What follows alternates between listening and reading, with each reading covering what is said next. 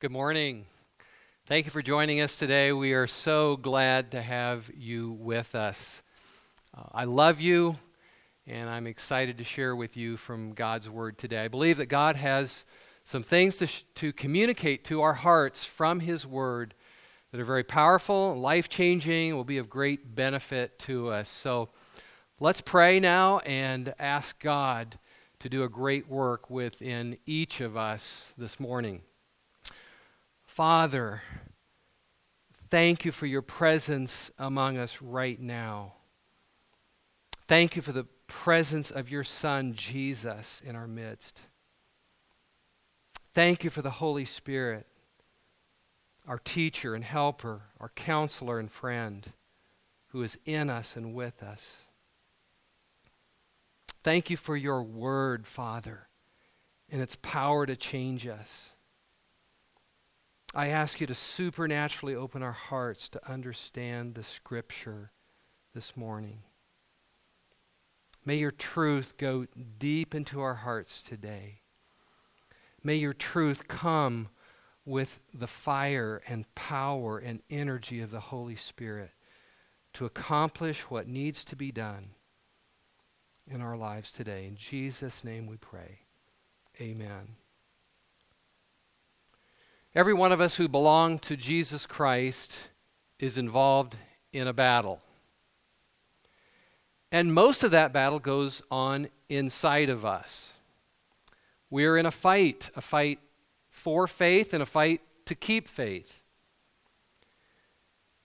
Nearly every day, in some way, our confidence in God is challenged or tested. This fight never completely goes away. At the very end of his life, Paul said, I have fought the good fight, I have finished the race, I have kept the faith. Paul had to fight till the day he was beheaded by Nero. Hebrews tells us we must hold fast our confidence and the boast of our faith firm to the end. A.B. Simpson said, Satan's objective in all his attacks upon you is to destroy your trust. If he can get you to lose your simple confidence in God, he knows that he will soon have you at his feet. It is confidence in God that overcomes the world and the devil. And we know what that feels like in our soul. Faith brings victory and hope and a deep sense of well being. Confident trust in God opens the door of your heart to the Holy Spirit for Him to come in and fill you with His joy and peace and power. But when we throw away our faith, when we throw away our confidence for a day or even an hour, darkness and defeat settles in our heart. And it seems that Satan has his way with us. This should ignite our passion to pursue a life of faith. And there is no better place in the scripture to learn faith than Hebrews chapter 11. Because it not only tells us what faith is, it shows us what faith is in the lives of people just like us. A couple of weeks ago, we said that faith looks like something. It is not merely mental, it is not a list of things that you can rattle off that you believe in. It is clinging confidently to God in your heart. Then we think and talk and live out of that place of faith or out of that faith within us. But real faith always shows. James said, Show me your faith without deeds, and I will show you my faith by my deeds. If you get what he's saying, that's really kind of a Bible humor. His point was, you can't show your faith without outward actions. It's impossible because you can't see faith. But you can see the effects of faith in what a person lives for, in the things they value, in the way they talk, and in what they love and what excites them. and in what they give themselves to. You can detect the presence or the absence of faith in another person quite easily. And if you listen to your own words, your own internal thoughts, and watch your own life, sometimes even by looking in the mirror, you can detect if you are living from a place of faith or not. A couple of weeks ago, we read how Isaac and Jacob showed their faith in speaking blessings over their children. We read how Joseph showed his faith by speaking confidently that God would bring the Israelites out of Egypt. These men showed us how important what we say is to our life of faith. If we have faith in God, if we have genuine, real faith in God, we will speak with hope about the future. We will speak about God's goodness and mercy and loving kindness. Now, in Hebrews 11, verses 24 through 27, we are going to see what faith looks like in the life of Moses. Verse 24 By faith, Moses, when he was grown up, refused to be called the son of Pharaoh's daughter. He chose to be mistreated along with the people of God rather than to enjoy the fleeting pleasures of sin. He considered the reproach of Christ greater wealth than the treasures of Egypt, for he was looking to the reward. Moses showed his faith by refusing something and by choosing something. He refused the glory of Egypt and the pleasures of Egypt, and instead he chose to suffer with God's people. Our faith, your faith, my faith, is shown in what we refuse and in what we choose. What you choose is what you really believe in. Many people say, well, yes, of course I believe God, but I've got to do what makes me happy. And they choose a relationship or something else that is clearly not God's best for them. They do that because they really believe that is what will make them happy. Andrew Murray said, What we love and what we live for or live in is what we believe in. If we are choosing the world, it is because we believe in the world. We believe that it is better and its rewards and pleasures are better. If we are choosing God, it is because we believe in Him and we believe He is better and His rewards and pleasures are better. Moses was raised as the son of Pharaoh's daughter. This woman was probably Hatshepsut, who eventually became the only woman Pharaoh in Egypt. She, ra- she raised Moses as her own son to become the next Pharaoh. Egypt at this time was at the pinnacle of its power and glory, and Moses was at the center of it all. Everything was falling into place for him. He had it all. But Moses refused this life. He refused the riches and the pleasures of Egypt and chose to suffer with the downtrodden group of slaves who had absolutely nothing except that they were God's people. Verse 26 explains Moses' faith by which he made this choice. He considered the reproach of Christ greater wealth than the treasures of Egypt, for he was looking to the reward. Moses chose what he chose because he believed it was a better deal. He believed it was in his best interest. His choice made no sense to Pharaoh's daughter. It made no sense to anyone else in Egypt. But to Moses, it was the only reasonable choice to make because Moses saw by faith that being an outcast with Christ would bring greater wealth than all the treasures of Egypt. He simply chose the greater blessing. He actually believed that the riches of God were greater than all the wealth and glory and comforts of the world, so he chose God. He did this because he was looking to the reward. The NIV says he was looking ahead to his reward. Faith looks ahead. Faith looks ahead to how things will turn out in the end. Andrew Murray said, Faith looks at everything as we will see it when the judgment day is past and the day of glory begun.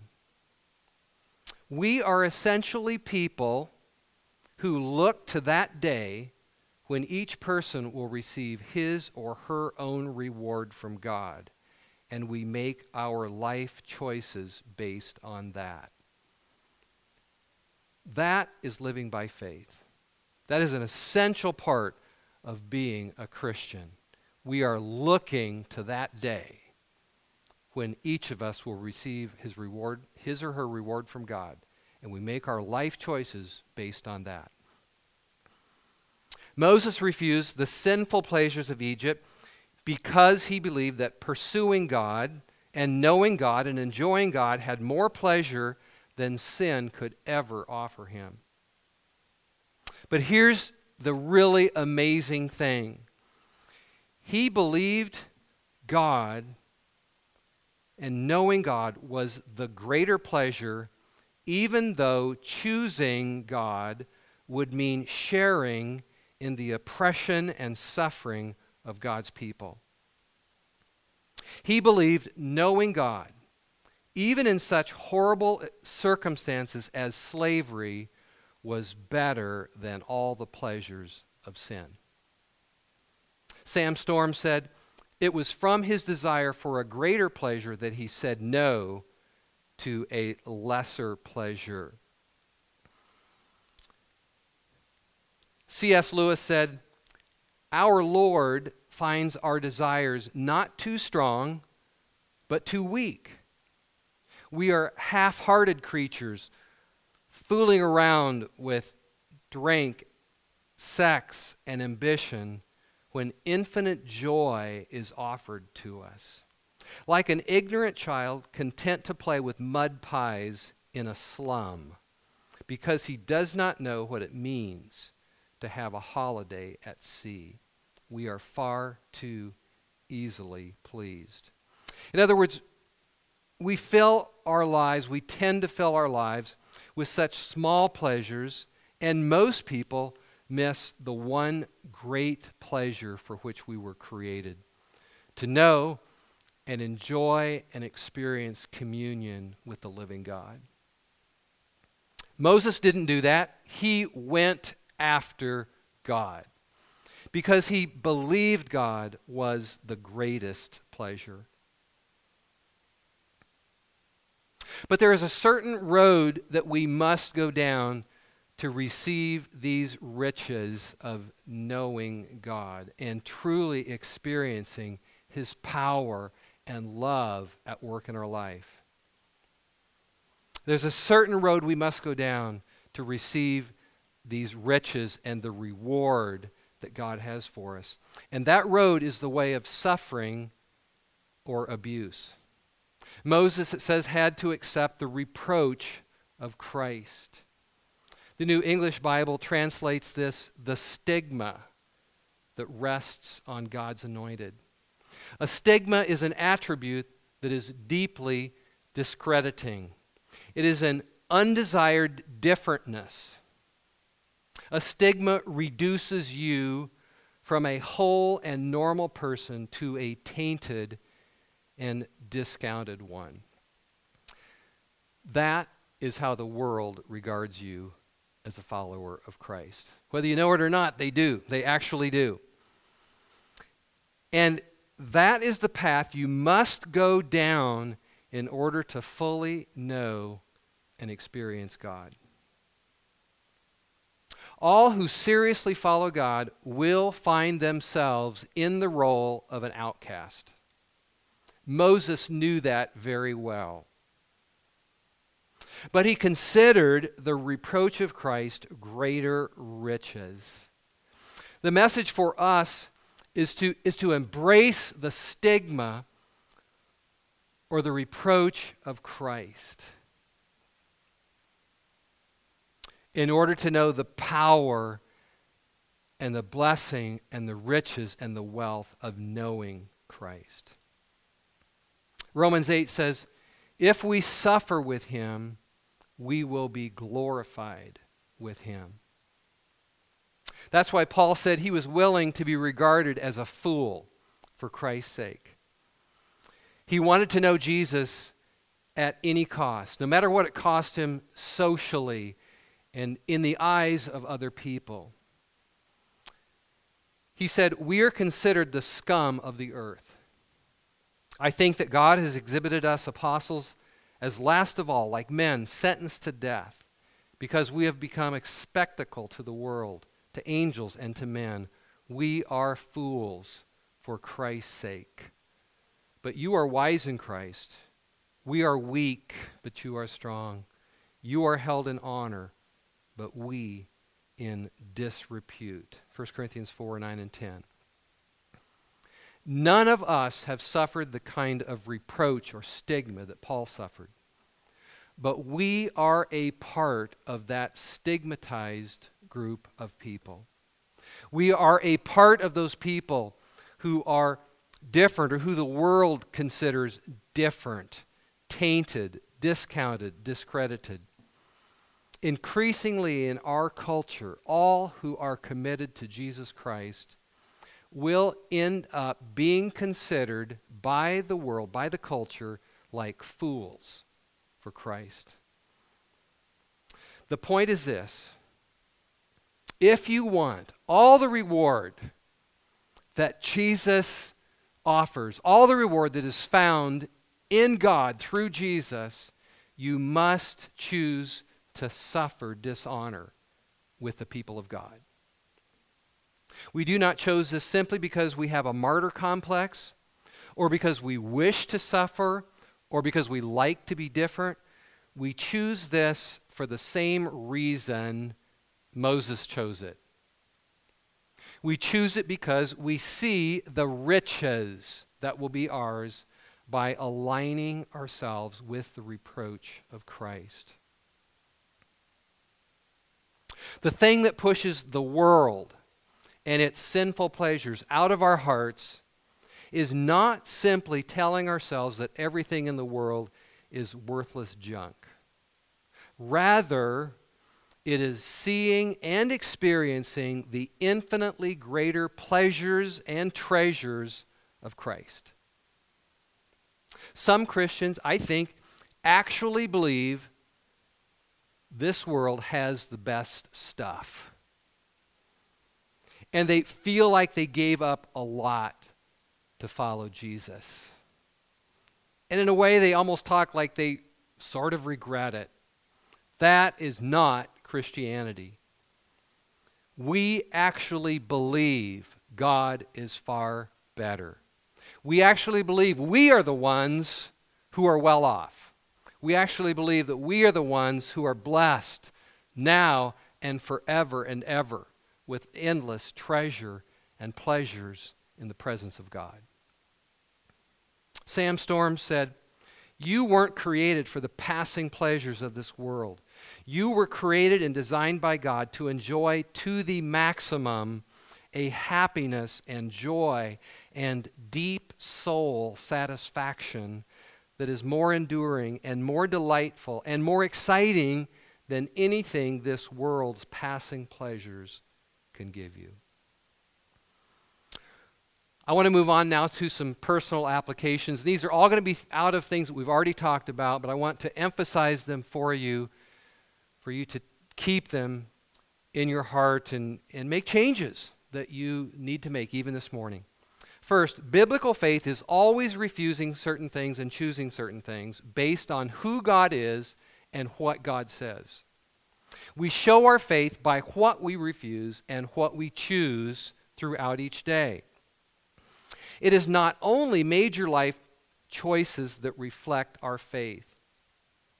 We show our faith in what we refuse to say to our spouse or in a phone conversation with a friend or family member, such as sharp words or angry outbursts. And we show our faith in what we choose to say instead. Paul said, Let no unwholesome word proceed out of your mouth, but only such a word as is good for edification according to the need of the moment, so that it will give grace to those who hear. Speaking that way, refusing to speak a certain way and choosing to speak this way, is an act of faith.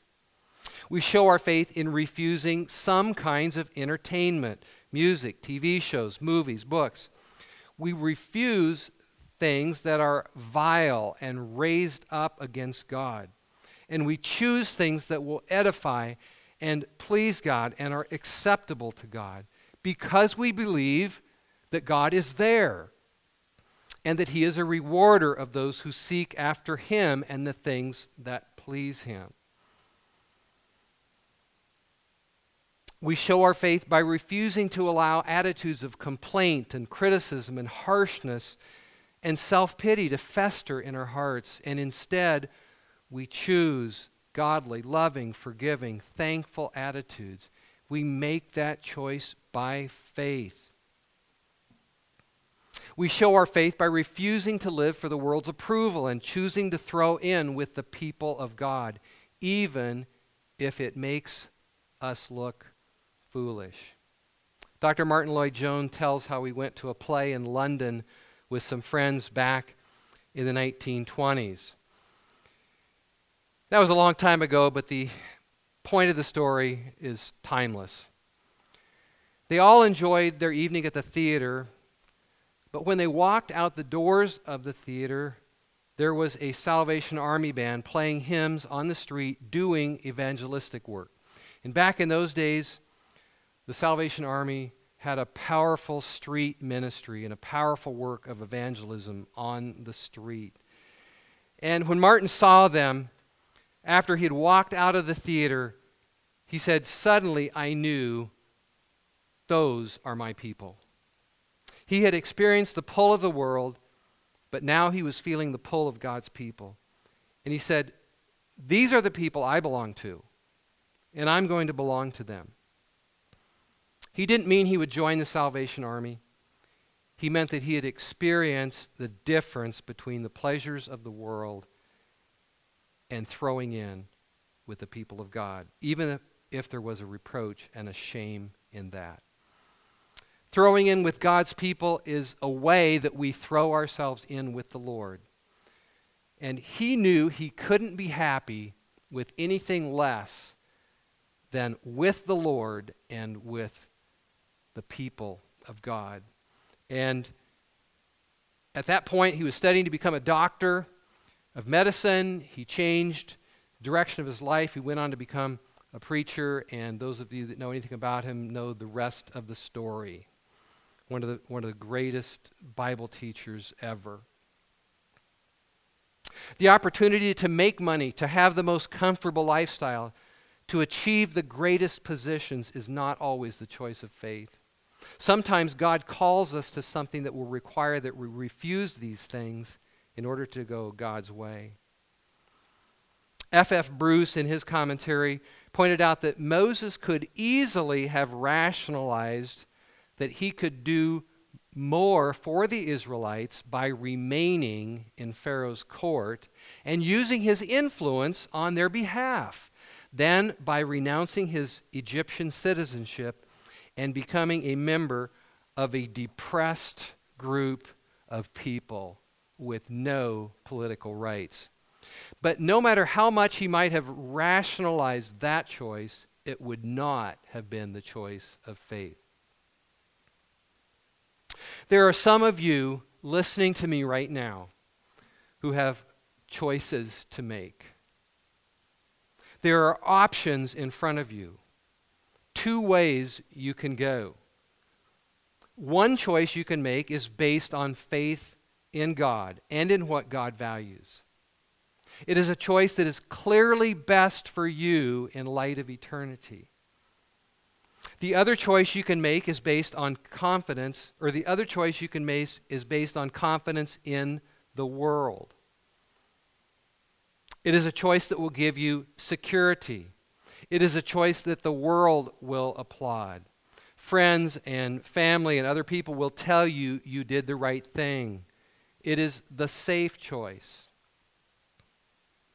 Now, right now, the question facing you is will you make your choice by faith in the world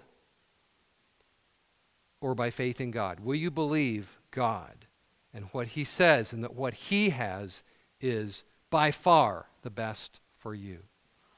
An old Bible commentator named John Brown said, Believe as Moses believed, and you will find it easy to choose and act as Moses did.